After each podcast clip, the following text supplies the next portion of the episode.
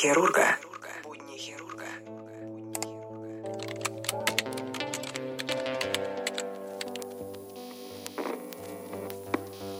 Материальные вещи, которые мы упускаем, еще можно найти, заработать, отыскать. Но есть одна вещь, которую никогда не найдешь, если ты ее потерял. Это жизнь. Неважно, сколько вам сейчас лет и чего вы добились. У нас у всех наступит день, когда занавес отпустится вниз. Всем привет! В эфире подкаст «Будни хирурга», второй сезон, восьмая серия. У врача медицина отнимает почти всю жизнь, но это и правда призвание. Если ты хирург, то не сменишь скальпель на халат терапевта или кресло начальника.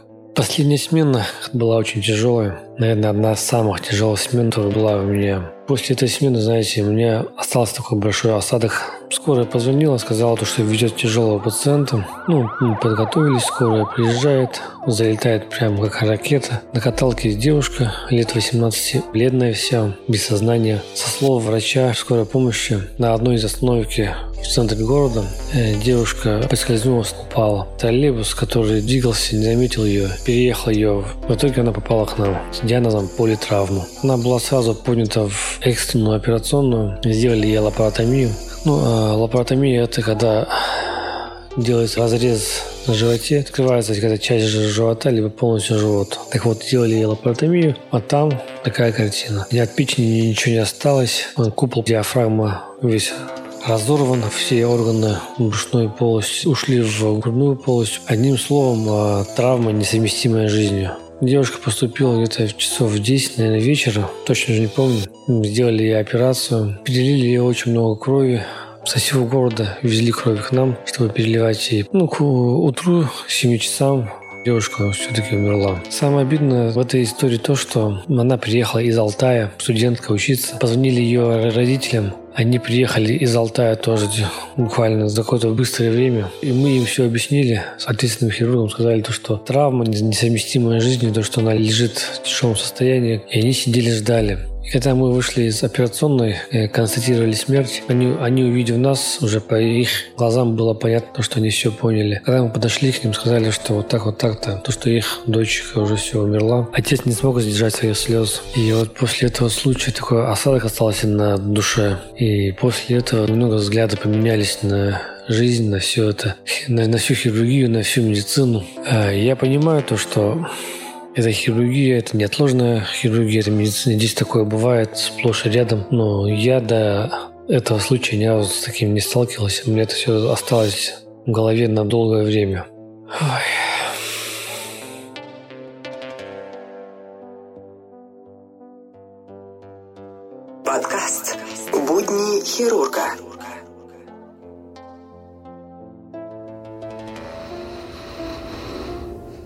Поговорим немного о Нобелевской премии.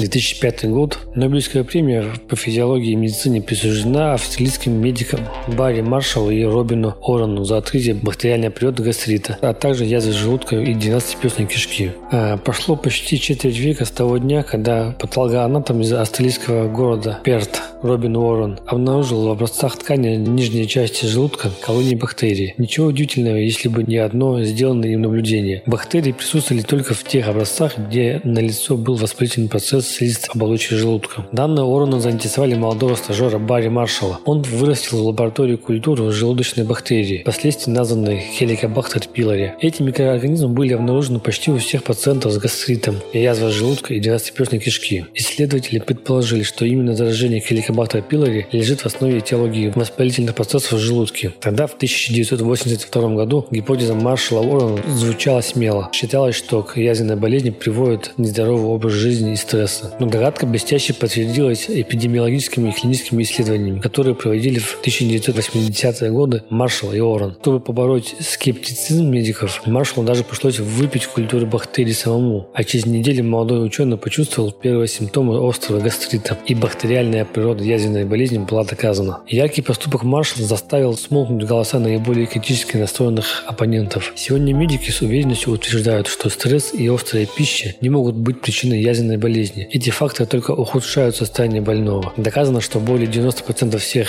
случаев язвы 12-перстной кишки и до 80% случаев язвы желудка вызваны именно присутствием хеликобактер пилори. Оставшиеся 10-20 случаев были связаны с длительным приемом нестероидных противовоспалительных препаратов типа аспирина или ибупрофена. Аспирин и ибупрофен, кстати говоря, обладают э, сильным ультразогенным действием, язвообразующим эффектом. Очень редко открывающаяся внезапная язва может быть следствием злокачественной опухоли желудка или поджелудочной железы. Открытие Орона и Маршалла перевернуло представление врачей о противоязвенной терапии. Оказалось, что язва отнюдь не хронический недуг, а болезнь, от которой можно избавиться, принимая антибиотики. Хеликобактер пилори – грамм-отрицательная бактерия, которая обнаружена в желудке более чем у половины населения Земли. Причем распространенность напрямую зависит от уровня социально-экономического развития. В развитых странах инфекция распространена меньше, чем 30-40%, чем в странах третьего мира, где ее заражен почти каждый, до 90%. Инфекция поражает нижнюю часть желудка обычно в раннем детстве и живет в нем до последних дней. Считается, что чаще всего грудной ребенок получает бактерию от инфицированной матери, но не исключено, что заразиться можно и через пищу или питье. Открытие возбудителя язвы побудило исследователей начать поиски микроорганизмов, вызывающих такие болезни, как язвенный колит, ревматоидный артрит, атеросклероз. Пока на этом пути сделаны лишь первые шаги. Самое главное, что открытие хеликобактера пилори приблизило ученых к пониманию взаимосвязи воспалительных процессов и хронических инфекций и онкологических заболеваний.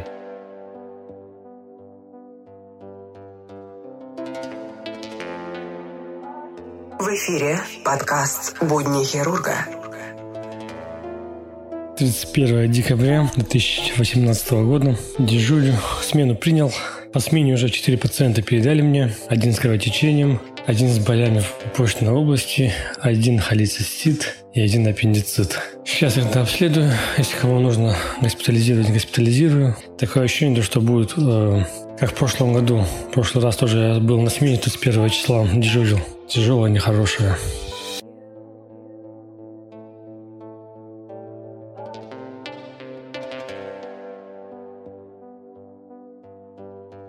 Будни хирурга.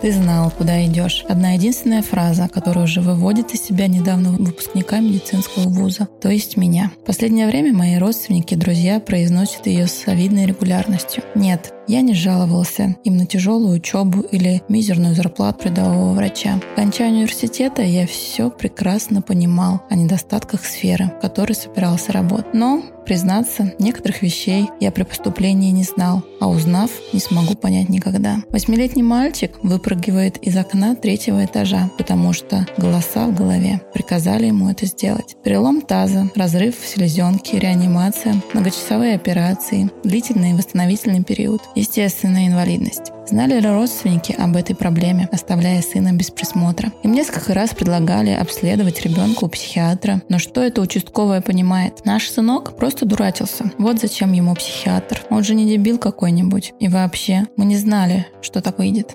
16-летний мужчина жалуется на незажившую ранку на руке. Ранка оказывается огромного размера язвой. Она постоянно болит, иногда сочится кровью и пачкает одежду. В течение трех лет полчаса объяснений о необходимости лечения онколога вызывают у пациента только кривую смешку. А на предложение посетить диспансер на другом конце города он вообще меняется в лице. Я-то думал, забегу по-быстрому перед сменой, мазью там намазать какой. Обижается, что его не вылечили прямо сейчас уходит, хлопая дверью. Через три года я узнала того мужчину в одном из пациентов хосписа. А вот эта молодая мама с девятимесячным ребенком в стационаре второй раз за полгода. У ребенка гидроцефалия, в простонародье – водянка мозга. Голова размером почти с футбольный мяч, на снимках практически полное отсутствие коры. Усталый врач рассказывает нам, студентам, как полгода назад буквально уговорил мать на несложную операцию. Отказалась. Почему? Нам говорили, что он все равно умрет, и мы не хотели причинять ему боль. Кто говорил? Ах, соседка. Она, конечно же, знает больше, чем детский детский нейрохирург. У этой десятилетней девочки тяжелые последствия перенесенного энцефалита. Она не разговаривает, не может ходить или двигать руками, не контролирует мочеиспускание. Мать два года назад до последнего отказывается от госпитализации. Сейчас ругается с персоналом приемного покоя. Любой звук, даже скрип входной двери в отделение вызывает у ребенка приступ судорог. Да, противосудружные препараты назначили. Да, объяснили, зачем и для чего они нужны. Да,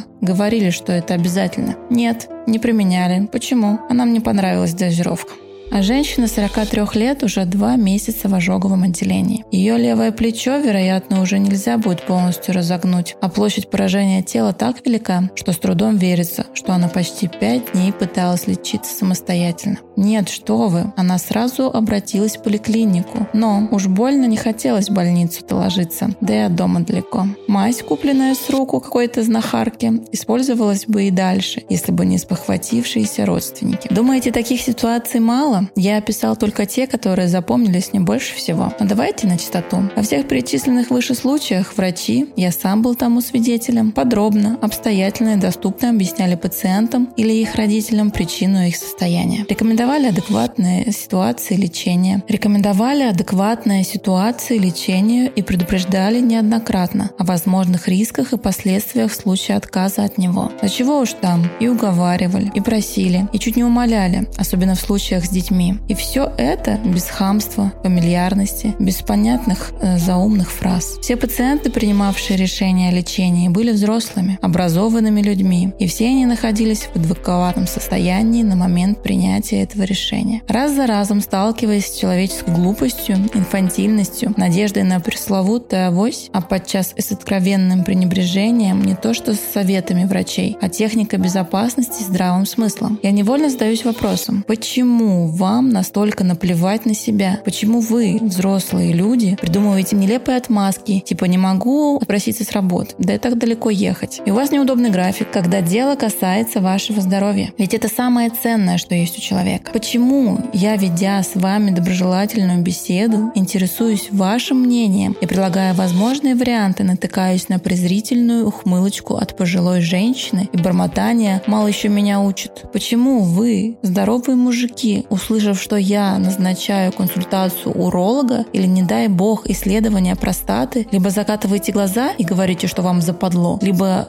гыгаете, как подростки, и все равно куда-нибудь не идете. Почему вы не следуете простейшим инструкциям из трех пунктов, а потом по три раза в неделю вызываете меня на участок, хотя я запрещал употребление алкоголя и жареной пищи, но на майские мне что-то жрать захотелось. Почему советы соседки, бабы Дуси из третьего подъезда, незнакомца сомнительного форума, принимается как истина последней инстанции, а мне, специалисту, вы, так уж и быть, предлагаете разгребать последствия последствия выполнения этих советов. Но вам не просто откровенно плевать на свое здоровье, нет. Вы приходите ко мне в третий, пятый, десятый раз, не выполнив ни одной рекомендации, и с пафосным лицом вещаете про клятву Гиппократа и преступную халатность в отношении вашей драгоценной персоны. Неужели вы думаете, что врачу ваше здоровье должно быть дороже, чем вам? Как же так, люди?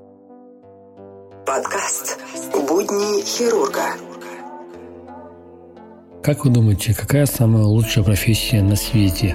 Правильно. Самая лучшая профессия в мире – это врач. Любой человек, а, любой специальности, будь ты миллиардером, будь ты прокурором, будь ты бизнесменом, юристом, певцом, артистом, актером, какой бы ты ни был влиятельный, богатый человек, все равно рано или поздно будет повод обратиться к врачу. Не бывает а, здоровых людей. Нельзя а, быть постоянно здоровым. Организм человеческий – это так же, как машина. Вначале она ездит хорошо, мотор работает без проблем, колеса крутятся, фара хорошо работает, но со временем временем происходит износ. Начинает барахлить двигатель, э, сгорает лампа дальнего света либо ближнего света. Также с организмом. Сначала ты здоровый, и любые простуды ты воспринимаешь легко, организм справляется, потому что он крепкий, здоровый. Но с возрастом организм изнашивается, и рано или поздно ты попадаешь к врачу. Неважно, кто это, терапевт, окулист, хирург, но все равно приходишь к врачу за помощью сдать анализы, проверить легкие, проверить почки. Поэтому цените врачей, цените данную профессию. Дорогие мои подписчики, все, кто слушает данный подкаст, цените врачей, уважайте врачей, не надо с ними ругаться. А если ты выбрал путь врача, знай, это тяжелый труд.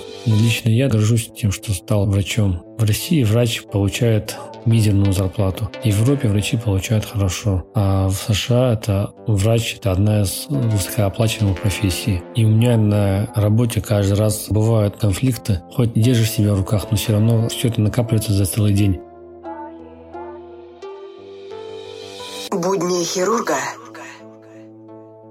Перед смертью люди не сожалеют о недостатке секса или несбывшейся мечте прыгнуть с тарзанки. Бронни Уэр, медсестра паллиативной помощи, которая ухаживала за смертельно больными людьми в последние дни их жизни, рассказала, о чем чаще всего сожалеют люди на смертном одре. Чаще всего люди, особенно мужчины, признавались ей в том, что в своей жизни они слишком много работали. Она написала книгу «Пять главных сожалений умирающих». Вэр пишет о феноменальной ясности сознания, которая снисходит на людей в конце их жизни, советуя нам прислушаться к их откровениям и извлечь из них урок. Номер один. Жаль, что у меня не хватало мужества оставаться верным себе, а не жить так, как от меня этого ждали другие. Об этом люди жалеют чаще всего, когда они понимают, что их жизнь вот-вот закончится, и оглядываются назад, они видят, какое множество замыслов и мечтаний остались нереализованными. Большинство людей за свою жизнь не смогли реализовать даже половины своих замыслов, и только на смертном одре они понимали, что это стало результатом их собственного выбора. Здоровье дает такую свободу, о которой мало кто задумывается до того момента, когда оно вдруг исчезло. Номер два. Жаль, что я слишком много работал. Я слышала практически от всех мужчин, за которыми я ухаживала. Они сожалели о том, что пропустили юность своих детей и проводили недостаточно времени со своими супругами. Женщины тоже нередко признавались, что жалеют об этом. Однако, поскольку многие из них принадлежали к старшему поколению, большинство из моих пациентов не нужно было брать на себя обязанности главного кормильца семьи. Все мужчины, за которыми я ухаживала, искренне сожалели о том, что потратили большую часть жизни на работу. Номер три. Жаль, что мне не хватило смелости откровенно выражать свои чувства. Многие люди подавляли свои чувства, чтобы сохранить мир в отношении с окружающими. В результате они вели довольно посредственное существование и так не смогли стать теми, кем могли бы стать. У многих из них развились болезни, причинами которых стали испытываемые ими горечь и недовлетворенность. Номер четыре. Жаль, что я так мало общалась со своими друзьями. Часто люди не осознавали истинную ценность старых друзей до тех пор, пока они не оказывались на смертном Андре или когда их уже невозможно было отыскать. Многие из них были настолько озабочены деталями и проблемами собственной жизни, что в какой-то момент переставали поддерживать отношения со своими лучшими друзьями. Умирающие люди часто испытывали глубокие сожаления о том, что не уделяли дружбе того внимания, которого она заслуживала. На смертном Андре все испытывают тоску по своим друзьям. Номер пять. Жаль, что я не позволял себе быть счастливым. Удивительно, но умирающие довольно часто сожалеют об этом. Многие из них до самого конца не понимали, что счастье – это вопрос выбора. Они всю жизнь придерживались старых устоев и привычек. Так называемый комфорт хорошо знакомого пропитывал их эмоциями и их физическую жизнь. Страх перед переменами заставлял их притворяться перед другими людьми и перед собой, что недовольны своей жизнью. Хотя в глубине души им очень хотелось искренне рассмеяться и вернуть свою жизнь непосредственность. Все эти пункты объясняют одно. Жаль, что я жил не своей жизнью. Подкаст «Будни хирурга».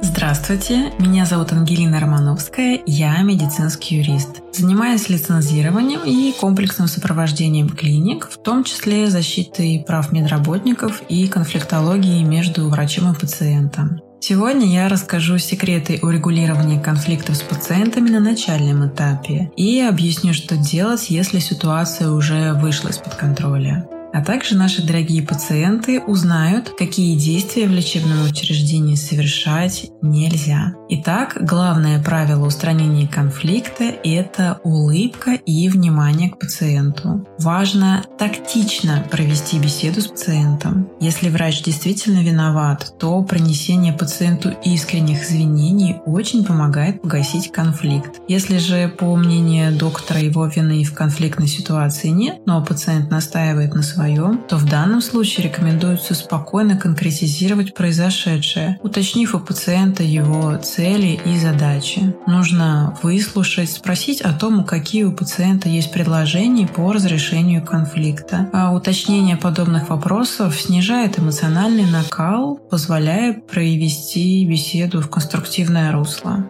Очень часто в ходе такой беседы выясняется, что пациенты предъявляют запросы, которые врач просто не может удовлетворить. Например, требуют бесплатный рецепт на лекарства, которые не входят в программу льготного обеспечения, или отдельную палату. В этом случае отказ со ссылкой на нормативные документы, спокойное и вежливое объяснение, почему невозможно удовлетворить то или иное требование, как правило, совершенно адекватно воспринимается пациентами. Как показывает практика, тактичность и внимательное отношение к пациенту в большинстве случаев способствуют завершению конфликта, особенно если он был связан с этической проблемой. Но бывают ситуации, которые выходят из-под контроля, и пациент начинает оскорблять врача, возможно, даже применяя физическую силу или записывая доктора на мобильный телефон с целью выставить в интернет. На аудио, видео и фотосъемку пациент не имеет права в стенах лечебного учреждения, и я расскажу почему. Согласно статье 92, части 1 Федерального закона 323, в лечебном учреждении ведется учет персональных данных лиц, осуществляющих медицинскую деятельность. А согласно части 4 этой же статьи обеспечивается их конфиденциальность. В соответствии со статьей 9 Федерального закона 152 обработка персональных данных, в том числе аудио-видеозапись, так как это биометрические данные, и хранение, распространение осуществляется только с письменного согласия субъекта сбора данных. Есть, конечно, исключения. Например, использование изображения осуществляется в государственных, общественных или иных публичных интересах, то есть средства массовой информации. Изображение гражданина, полученное при съемке, которое проводится в местах, открытых для свободного посещения или каких-то публичных мероприятиях, таких как концерты, представления, конференции, спортивные соревнования, театр, но никак не в лечебном учреждении, где пациент находится практически наедине с медработником работникам. Поэтому вечный аргумент пациента «общественное место» здесь не работает. Общество пришло посмотреть на медработника или все-таки получить услугу. Ну а также, когда пациент позировал за плату. То есть, если аудио, видео, фото, изображение, полученные без вашего согласия, попало в интернет или СМИ, можно требовать его удаления и запрещения дальнейшего использования. Будни хирурга это же касается и оскорблений врача. По закону это оскорбление чести и достоинства, статья 561 Кодекса об административных правонарушениях, а также клевета, статья 128.1 Уголовного кодекса при наличии доказательной базы. Если клевету распространяют в сети интернет, алгоритм действует тот же, что и при запрете на съемку, что я описывала ранее. Если это происходит в стенах лечебного учреждения, нужно позвать свидетелей. Не сотрудников клиники, так как они заинтересованные лица, а других пациентов записать все на диктофон, но открыто предупредить об этом конфликтующего, так как скрытая запись – это нарушение законодательства. Еще нужно вызвать полицию, потому что судья поинтересуется, почему же вы не вызвали подмогу, и сообщить это руководству письменно. Также необходимо обратиться к доктору с целью выявления морального и физического вреда, например, давление на нервной почве, плюс последствия от него, но документарно зафиксированные, так как это аргумент в суде. Нужно описать ситуацию в заявлении в прокуратуру, приложив все доказательства. Я желаю вам только адекватных и благодарных пациентов, ну а пациентам отзывчивых и профессиональных врачей. Подкаст «Будни хирурга» Для всех студентов, кто интересуется хирургией, для всех не студентов даже, может быть, подойдет. Вообще интересуется именно вот хирургическими навыками, но не знает, где можно потренироваться, как с чего начать. Итак, я вот нашел курсы в Новосибирске. Это актуально для Новосибирска. Хирургический курс, который проходит в лабораторном корпусе клиники Мишалкина. Симуляционная лаборатория. Там курсы для начинающих хирургов любого уровня. Там можно проводить тренировку швов и узлов на имитаторах кожи, на живых тканях, сильные ткани. Можно тренироваться на сердцах, сосудах, сухожилиях, мышцах, костях. Можно отрабатывать практически любую операцию, но чаще всего это коронарное шунтирование, протезирование клапанов сердца, сосудистая хирургия, радиочастотная абляция, пластика клапанов сердца, операция Росса, остеосинтез грудины. Преподавателем же выступает опытный кардиохирург, доктор медицинских наук. Самое хорошее в этих курсах то, что для каждого участника индивидуальное сопровождение. Преподаватель всегда укажет на ошибки, поправит, подскажет, если что-то не так, расскажет интересные истории своей жизни и практики. Тренировки важны не только студентам и ординаторам, но и врачам, потому что сейчас пациенты очень много внимания уделяют тому, как выглядит их шоу после операции. Всем рекомендую данную школу, данные курсы для хирургов, для начинающих хирургов, которые проходят в лабораторном корпусе имени Мишалкина. Потому что я видел, как там э, люди тренируются, какие у них симуляторы. Поверьте мне, это хороший уровень, это очень достойно. Да и по стоимости не так дорого. Если ты именно хочешь стать хирургом и тебе это интересно, думаю, это того стоит.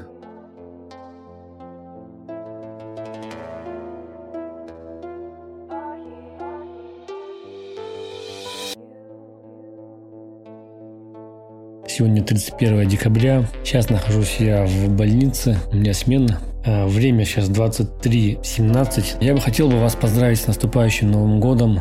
Желаю вам счастья, семейного благополучия, здоровья в первую очередь чтобы сбылись все ваши загаданные мечты, загаданные желания, чтобы все самое плохое осталось в этом году и все самое хорошее ждало вас в новом 2019 году. У меня в приемнике сейчас три пациента, народ поступает, хоть и Новый год. Сейчас буду госпитализировать пациентку 72 лет диагнозом острый холецистит. Кишечной непроходимостью бабушку тоже госпитализировал. Ну, а мы будем работать. Сегодня смена, мне кажется, удалась. Еще, мне кажется, будет вторая волна. Обычно бывает так, что с утра народ не особо поступает. Поступать начинают где-то часов в двух, в трех. Так же было сегодня. Где-то часов в 10, пол одиннадцатого волна как бы успокаивается. Такой наплыв становится меньше. И потом после Нового года, после 12 часа уже начинается вторая волна. Уже более более серьезных пациентов. Я надеюсь, что этой второй волны не будет сегодня.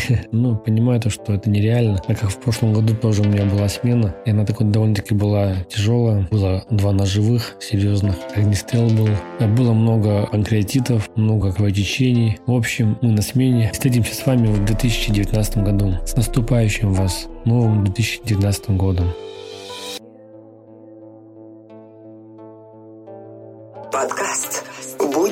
Хирурга».